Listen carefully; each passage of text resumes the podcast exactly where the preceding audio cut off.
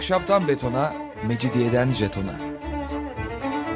Alameti kerametinden menkul kent hikayeleri.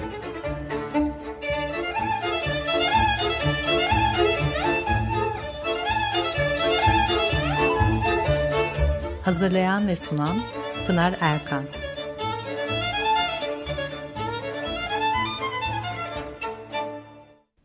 Efendim merhabalar. Bir haftalık aradan sonra yine birlikteyiz. 94.9 frekanslı açık radyoda ahşaptan betona, mecidiyeden jetona. Tam şu anda başlamış bulunmakta. Anlatıcınız ben Pınar Erkan. Elektronik posta adresim pinarerkan.yahoo.co.uk Bakalım bugün programımızda ne var? Venedikliler var. Venedik e, İtalya'nın kuzeyinde Adriyatik kıyısında tarihi bir şehir. E, kuruluş tarihi tam net değil. 7. yüzyıla kadar gittiğini biliyoruz. E, kuruluşundan 1797'deki yıkılışına kadar İstanbul ile e, sıkı ilişkiler içinde oldu. Çünkü güç kazandıktan sonra Ege Denizi'ndeki adalarda e, Çanakkale Boğazı ve İstanbul'da ticaret kolonileri kurdular. Faaliyetleriyle ilgili olarak 992 e, senesinde imtiyaz belgesi almışlardır. Fakat belgelerin aslını kaybediyorlar ve e, aslı yerine Latince kopyaları da yeterli olmuyor. 100 yıl kadar sonra 1082'de İmparator 1. Komnenos'tan yeni imtiyaz belgeleri alıyorlar. Bu belgeler sayesinde tarihi yarımada vergi ödemeden ticaret yapabilme olanağı buluyorlar. E, ticaret imtiyazı alabilmelerinde 1071 Malazgirt Savaşı'nın etkisi olduğu e, söylenir. Ee, yani onlardan tabii bir destek bekliyor ee, imparator ve Konstantinopolis'te dükkanlar açıyorlar. Eminönü bölgesinde yer gösteriliyor onlara. Çok rahat yaşayamıyorlar ama çünkü Venedikler Katolik ve Bizanslar Ortodoks e, farklı mezhepten olmanın getirdiği sıkıntılar yaşanıyor. Ortodokslarla Katoliklerin rekabeti hiç bitmedi biliyorsunuz. Orta çağdan günümüze gelene kadar uygarlık tarihi dediğimiz şey neredeyse Katolik ve Ortodoks çalışmalarının e, çatışmalarının e, tarihidir desek yeridir. Mezhep çatışmaları demek daha doğru. Sonradan e, protestanlık falan da giriyor işin içine. O ilk zamanlarda 12. yüzyılda yeni imtiyazlar elde ediyorlar. Ayrıca Cenevizliler ve başka Akdeniz ticaret kolonileri de var İstanbul'da. Hep rekabet ve çekişme söz konusudur. 13. yüzyılda bir de 60 yıl sürecek e, Latin istilası var. Bu dönemde Venedikliler güçleniyor. Cenevizlere karşı her zaman daha güçlü pozisyonda gibi duruyorlar. Cenevizlerin daha sonraki zamanlarda Osmanlı'nın yanında tutum sergilediğini de görüyoruz. Venedikliler de tabii ki ilişkilerini geliştirmek için türlü e, diplomatik e, e, yöntemler uygulamışlardır. Yani tabii bu adamlar işte gelmişler buraya ticaret yapmak için koloni kurmuşlar ve tabii tabii o bölgede kim e, güçlüyse ve kim e, hüküm sürüyorsa tabii ki onlarla hem iyi geçinmeye çalışıyorlar hem de kendilerini e, güçlü tutmaya çalışıyorlar. Şimdi e, biraz e, bir parça Venediklilerin Eminönü'ndeki yerleşim alanları ile ilgili bir bilgi aktarabilirim. Haliç'in güney sahili oluyor bu bölge. Latin e, ticaret kolonileri gelmeden çok önce de yerleşim alanıymış buraları. Bunu kanıtlayan arkeolojik kazı buluntularını İstanbul Arkeoloji Müzesi'nde görmek mümkün. Ayrıca 1995 yılında Hasırcı Caddesi'ndeki Hasırcılar İş Merkezi inşaat sırasında da bazı kalıntılar bulunmuş. Buldukları friz gibi parçaları 6. yüzyıla tarihlendiriyorlar. Peki neden buraya gelmeye ve koloni kurmaya bu kadar hevesli bu Latinler? Çünkü e, Doğu ticaretinde güvenli bir durağa ihtiyaçları var ve İstanbul bunu sağlıyor. Ayrıca Bizans'ın e, zengin aristokratik kesimi ticaretle ilgilenmiyormuş biliyor muydunuz bunu? Yani toprağa yatırım yapmayı tercih ediyorlarmış. E, ticaretle uğraşan yabancılar bu durumu değerlendiriyorlar. İstanbul tarih boyunca hiçbir zaman öyle çok üreten bir şehir değil. Bunu da görüyoruz. Kendi kendine yetemeyen, tüketen bir şehir.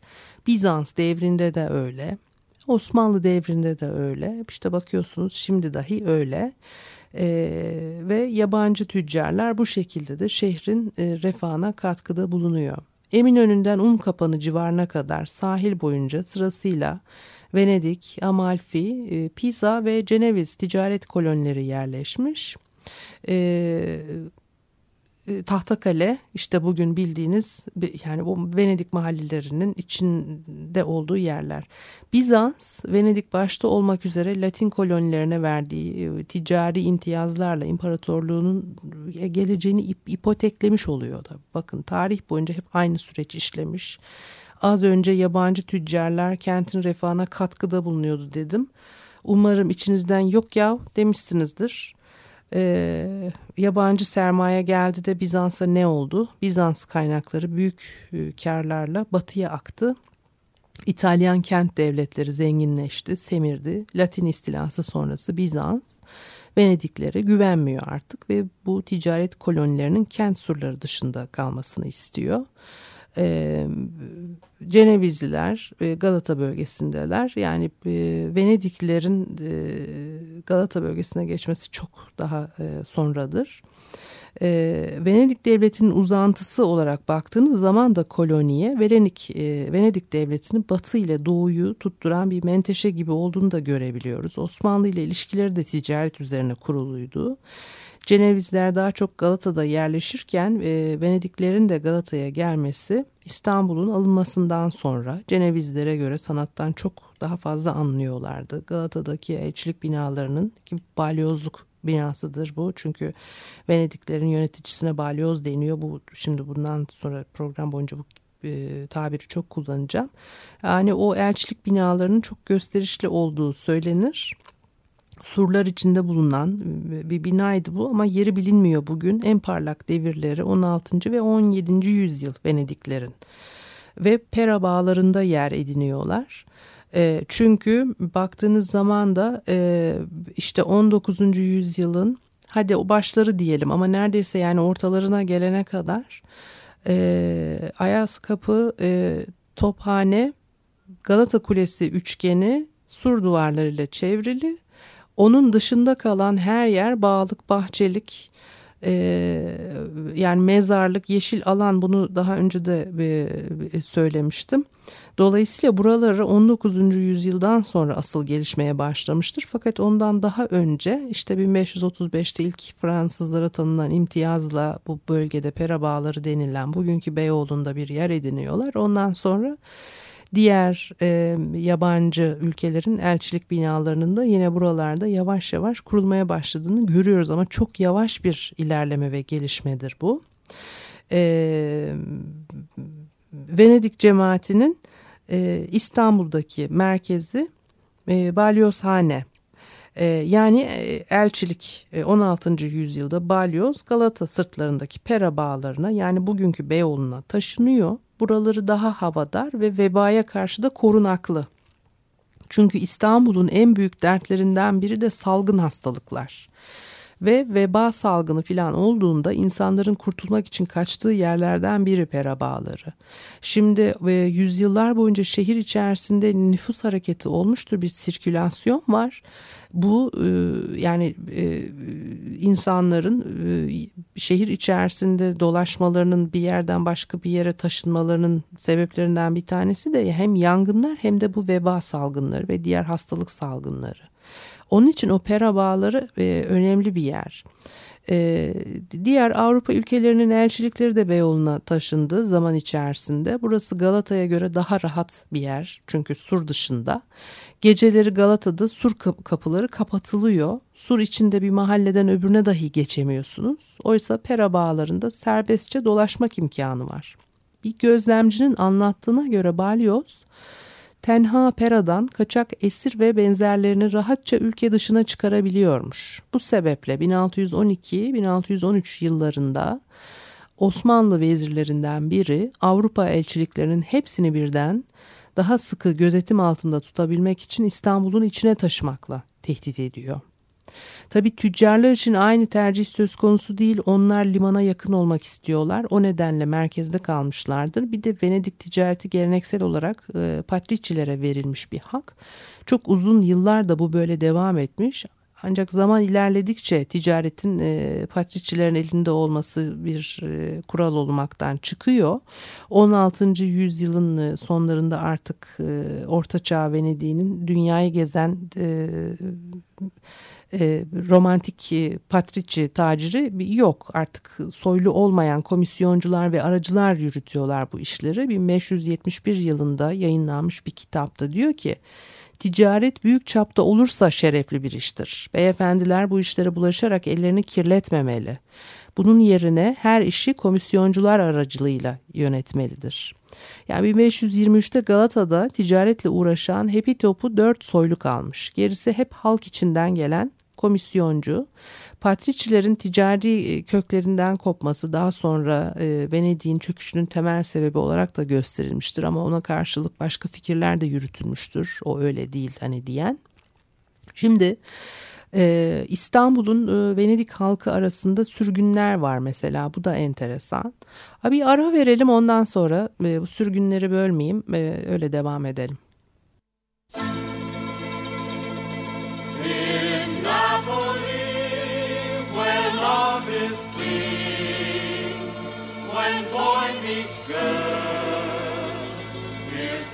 They say.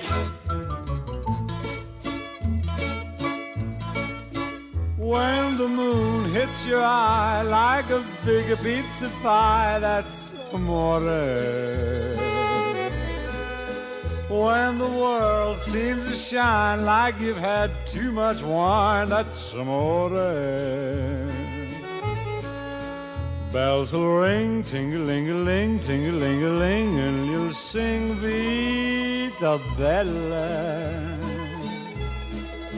Hearts will play tippy-tippy-tay, tippy-tippy-tay, like a gay tarantella. When the stars make you drool, just like a pasta fazool, that's amore. When you dance down the street with a cloud at your feet, you're in love. When you walk in a dream, but you know you're not dreaming, signore. Scusa me, but you see, back in old Napoli, that's amore.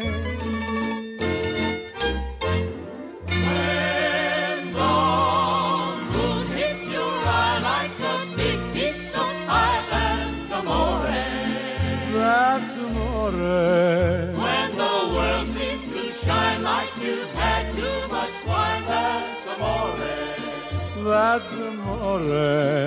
Bells will ring. Ding a ling a ling. Ding a ling a ling. And you sing Vita Bella. Vita Bella, Vita Bella. Hearts will play. Tippy tippy tay, tippy tippy tay, like a game.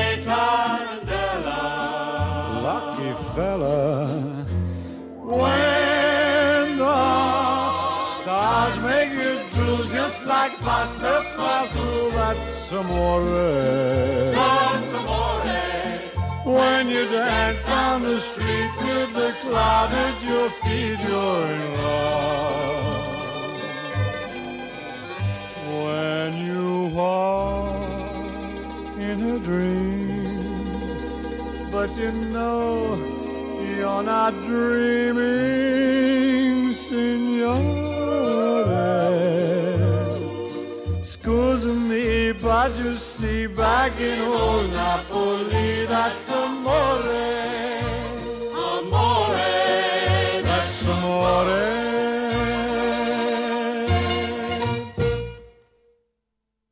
Ahşaptan betona, Mecidiyeden jetona devam ediyor. Pınar Erkan'ı dinlemektesiniz. Ee, Venediklileri, İstanbul'un Venediklilerini, Venedik kolonisi'ni anlatıyordum. Şimdi İstanbul'un e, Venedik halkı arasında sürgünler var dedim. Bu da enteresan. E, işlenen suçlar ya para cezası ya da sürgünle karşılanıyor ağırlıklı olarak. Yani Venedik Cumhuriyeti içerisinde birisi bir suç işlediği zaman bu cezanın bu suçun karşılığı bir ceza olarak sürgüne gönderiliyorlar. Kastettiğim şey bu. Sürgüne gönderilen adamlar da İstanbul'a gelebiliyor. Sürgün olarak e, e, Venedik'ten uzaklaştırılan kadın, erkek veya aileler bir şekilde İstanbul'a gelmeye çalışıyor. Bunun çeşitli nedenleri var. İstanbul Venedik cemaatinin yaşam koşulları için çok yani iyi bir kere. İkincisi Venedik balyosunun enteresan yetkileri var. Mesela sürgünlere geçici veya kısıtlı seyahat izni verebiliyor. E, bu Venedik Cumhuriyeti yakındaki bölgelere geri dönebilmeleri e, doğrudan devlet içine giremeseler bile işte daha yakın bölgelerde ailelerini, akrabalarını ziyaret edebilmeleri anlamına geliyor. E, Venedik balyosu İstanbul'da bu kişilerin suçlarını affedebiliyor. Yani başkalarında e, başka kolonilerin yöneticilerinde olmayan yetkiler bunlar. Bu nedenle İstanbul e, sürgünler için popüler. İstanbul o zaman da tehlikeli ve karmaşık bir şehir. Bir balyoz diyor ki Osmanlı hayat tarzının serbestliği, Osmanlı kadınlarının şehveti ve mühtedilerin yoz gelenekleri bir azizi bile şeytan yapabilir. Balyoz Marco Veniye diyor ki memleketinden kovulmuş birçok insanın e, sonunda çok daha tehlikeli bir yer olan İstanbul'a gelmesi ve başıma bir sürü iş çıkarması bana son derece acı veriyor.'' Bir de tabii askeri ve ticari yönden Osmanlı'ya faydası dokunacak e, uzman, bilgi, teknik beceriye sahip olan e, sürgünler var. Venedik bundan da memnun değil. Tersanede yüzlerce sürgün Venedikli çalışıyor. Bunlar bizim kadırgalarımızdan hiç farkı olmayan kadırgalar inşa ediyorlar filan diye bozuluyorlar. Ayrıca tersanelerde çalışan sürgünlerin kızgınlıktan, çaresizlikten, şundan bundan intikam duygusuyla devlet sırlarını paylaşırlarsa diye de korkuyorlar. Şimdi Osmanlı'nın iş vermek istediği marangoz, dokuma işçisi gibi kimselerle ilgili belgeler ve anlatılan hikayeler var. İstanbul'da ipek imalatı e, başlatmak isteyen mesela Türk tüccarlar teklif götürüyor dokuma işçisine zanaatini icra etsin diye. Bütün e, büyük kazanç ve e, kar vaat ediyorlarmış. Osmanlı aynı zamanda yün sanayine de e, girmek istiyormuş. O devirde yelken bezi ve başka kumaşlar dokuyan birçok Venedikli zanaatkarın adı geçen seyahat izinleri var. İşte bunları bir an önce kentten uzaklaştırmak lazım diyor Balyoz. Ülke dışına çıkarsınlar ve Osmanlı'ya hizmet etmesinler böyle diye. Halil İnalcık da 16. yüzyılın ortalarında Kasımpaşa tersanesinde çalışan kalifiye işçilerin çoğunluğunun Hristiyan, Rum veya e, Venedikli olduğunu e, ortaya çıkarmıştır. Ayrıca bir de din değiştirme meselesi var. Din değiştiren tebaayı şehirden uzaklaştırmak daha da zorlaşıyor. Müslüman veya e, protestan olanlar var. Köleler de bu zincire dahil. İslam hukukunda kölelik kabul görüyor. O kadar ki balyoz kölelerin kadınlar ve atlarla eşit değerde sayıldığı hissine kapıldığını söylüyor. İmparatorluğun her yerinde çok sayıda köle var. Halil İnalcık 1568'de köle, savaş esiri ve devşirme olarak alınan çocuk sayısının 60 bin olduğunu söyler. 1581'de papalıktan gelen bir ziyaretçi sadece Galata'da 8 bin 9 bin köle olduğunu tahmin etmiş. Sadece Hristiyan kürek mahkumu olanlar bunlar. Kentte köle sahibi olan çok. Fakat e, Morosi'nin iddia ettiği gibi her evde bir Rus köle bulunması yani o da biraz abartı. Köleler ve sürgünler arasında kadınlar var. Kadınların akıl dışı ve ahlaki yönden zayıf varlıklar olduğunu böyle kabul eden e, Aristotelesçi bir e, yaklaşım dünya görüşü olarak hakim ve vatanından uzak kalan kadının ruhunu kaybedeceğinden korkuluyor. O nedenle sürgün olarak gelen kadınları İstanbul'dan uzaklaştırmaya bakıyorlar çarçabuk kadınların Müslüman baskısına da daha açık olduğu düşünülüyor. Fransızlar mesela kadınların Doğu Akdeniz'e gitmesini yasaklamışlar bu sebeple. Her zaman çok açık ve net bir siyaset yok bu konularda fakat uygulamalarda eğilimler ortaya çıkıyor. Mesela İngiliz ve Fransız elçileri genellikle eşleri ve çocuklarıyla birlikte gelirken balyoslar ailelerini daima Venedik'te bırakıyorlar. Şehre gelen yabancılar kadı önünde geçici evlilikler yapabiliyorlarmış. Kabin sunmak, kabin vermek deniyor buna. Kadı koca adayına nasıl bir mali düzenleme önerdiğini soruyor. Kadın da razı geldiğini beyan ederse her ikisinin de baş parmaklarını tutup birbirine değdirerek ve içeriden dışarıya doğru çevirerek işte o nikah kıymış oluyor. Yani yemin töreni bu. Yasal olarak tanınan bir tür ilişki kontratı ve e, ama Müslüman kadınlar hariç cezası ağır olabiliyor e, bu tür girişimlerin bir Venedikli tüccar dürbününü saray yönüne çevirerek kafir bakışlarını haremin güzellerine değdirmeye cüret ettiği için asılıyor mesela. Bu örneği verdim diye Hristiyanlarla Müslüman kadınlar arasında hiç ilişki yaşanmıyordu sanmazsınız herhalde. Evet tabii İstanbul her zaman e, kalabalık ve e, karışık. E, yani e, 1535 tarihli kayıtlara göre şehirde 46.635 Müslüman, 25.292 Hristiyan ve 8.070 Yahudi var. Daha sonraki kayıtlarda da aşağı yukarı kentin yani böyle oranladığınız zaman kabaca %58'i Müslüman, %42'si ee, gayrimüslim gibi çıkıyor. Farklı milletten grupların e, bir arada yaşayışları kapalı ve bileşik toplumlardan oluşan şark şehri e, tanımlaması İstanbul içinde yapılır. Yani yan yana ama ayrı hayatlar sürüyordu cemaatler falan diye bu konularda da işte tabii çelişkili bir takım e, şeyler de karşımıza çıkıyor. Ee, Galata tarih boyunca İstanbul'dan ayrı sayılmış. Ee, tarihi yarımada asıl e, İstanbul, Galata'da onun karşısında yarı tecrit edilmiş bir yer. 19. yüzyıla kadar köprüde olmadığını düşünürseniz Avrupalıların yerleştiği yer olarak e, karşımıza çıkıyor Galata e, yabancıların Türklerin ticaret yapısıyla e, ilgili yorumları var. İngiliz bir seyyah diyor ki mesela Türkler Anadolu'ya ticaret yaparlar ancak Venedik'e gelen birkaç istisna hariç deniz yoluyla yabancı bölgelere gitmezler. O nedenle kendilerine ait gemi sayısı azdır. Ticareti gayrimüslimler yapar. E, bir Venedik kaynağı Türklerin e, tüccar olmadığını söylüyor. Başka bir gezgin Türklerin ticaret merakı olmadığını söylüyor. Ya Osmanlı Müslümanları bankacılık, diplomasi, ticaret gibi işleri kirli ticaret olarak adlandırıyor. Böyle yorumlar yapan tarihçiler var. Ruhlarını tehlikeye atan yabancılarla doğrudan alışverişte bulunmak yerine aracı kullanıyorlar. Mış.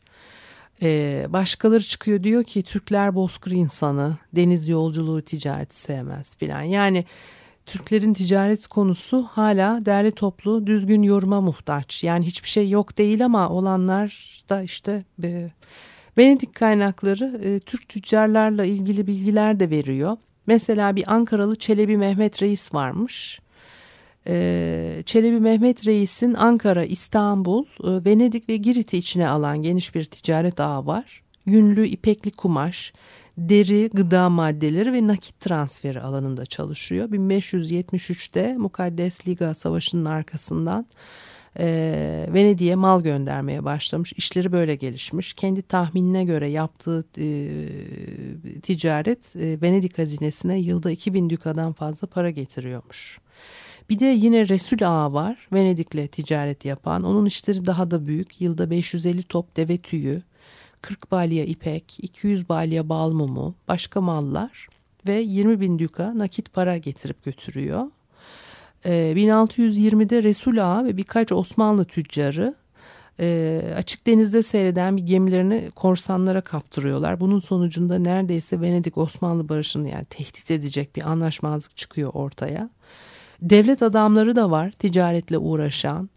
Yani aslında teoride Venedikleri Müslümanlarla veya başka yabancılarla ortaklık kurmaları yasak ama bu yapılıyor. Üstelik yabancılara borç para da veriyormuş Müslüman tüccarlar. Üstelik faizleri Yahudi meslektaşlarından daha yüksek olabiliyormuş. Ya olabiliyormuş değil öyle oluyormuş.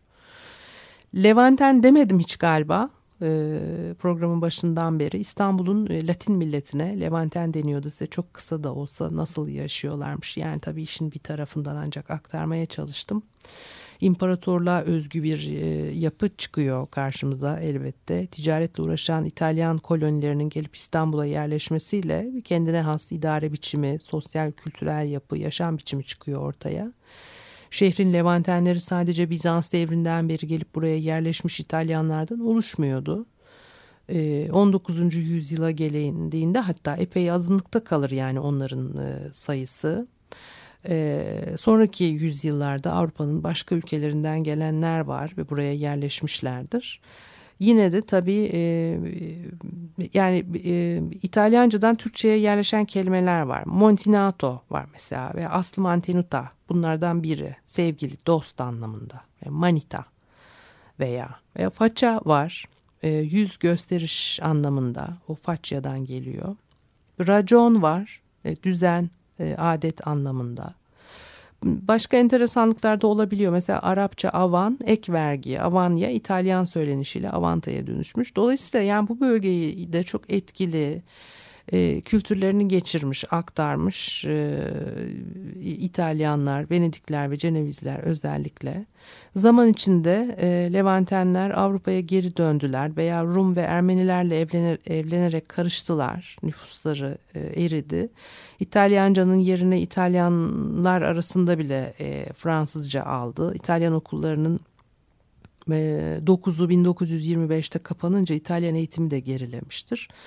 Dolayısıyla yani e, böyle burada bir e, durum e, söz konusu. Şimdi gene tabii programımızın sonuna geldik. Elektronik posta adresim pinarerkan.yahoo.co.uk Evet. Haftaya görüşmek üzere. Hoşçakalınız.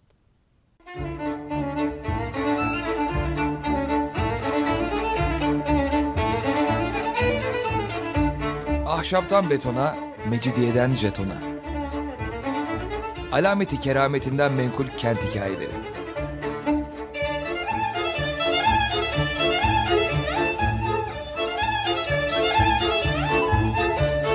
Hazırlayan ve sunan Pınar Erkan.